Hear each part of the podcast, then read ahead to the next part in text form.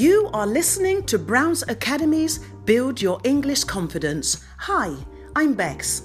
Today I'm going to talk about change, the need for change. One key to successful personal leadership is continuous personal change. Personal change is a reflection of our inner growth and empowerment. Change is hard because people overestimate the value of what they have and underestimate the value of what they may gain by giving something up. Change always threatens the norm and personal tradition. Opposition is simply tradition, tendencies, the things we do all the time, fighting change. That tradition can be in your own house. There are four types of people in the world. Number one, people who watch things happen. Two, people who let things happen. And three, people who ask what happened.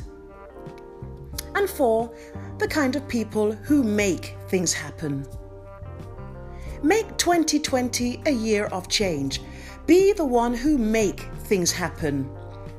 Be a proactive initiator in life from now on.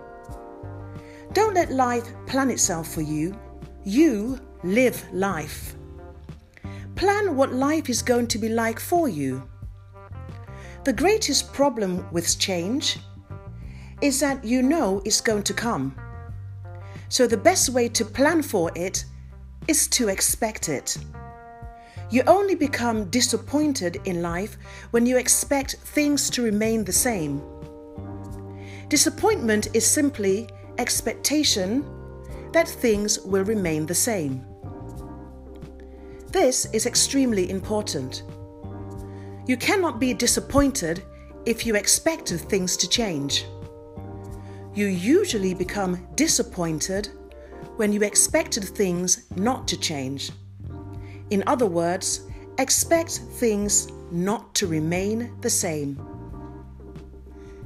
I hope you enjoyed listening. Remember, make history. You do it by making change. Well, see you next time. Bye bye.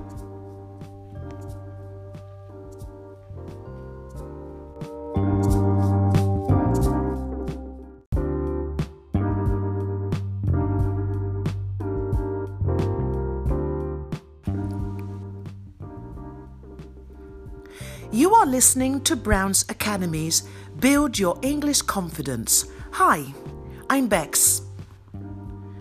Today I'm going to talk about potential.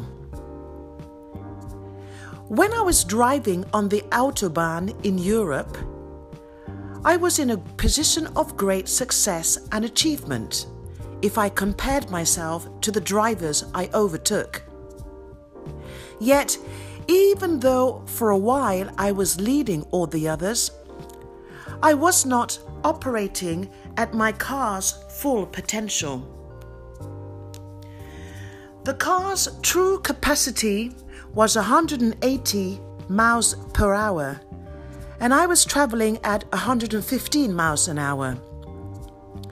When I compared my car's performance to all the others, I was leading the pack I could have been considered a success in their eyes because I was traveling faster than all of them. When I compared my car's performance to its true capacity, however, I was not truly successful because I was traveling below the maximum speed built into the car by the manufacturer. The lesson here is that true success is not measured by how much you have done or accomplished compared to what others have done or accomplished. True success is what you have done compared to what you could have done. I hope you enjoyed listening. Remember, true success is what you have done compared to what you could to what you could have done. Well, see you next time. Bye bye.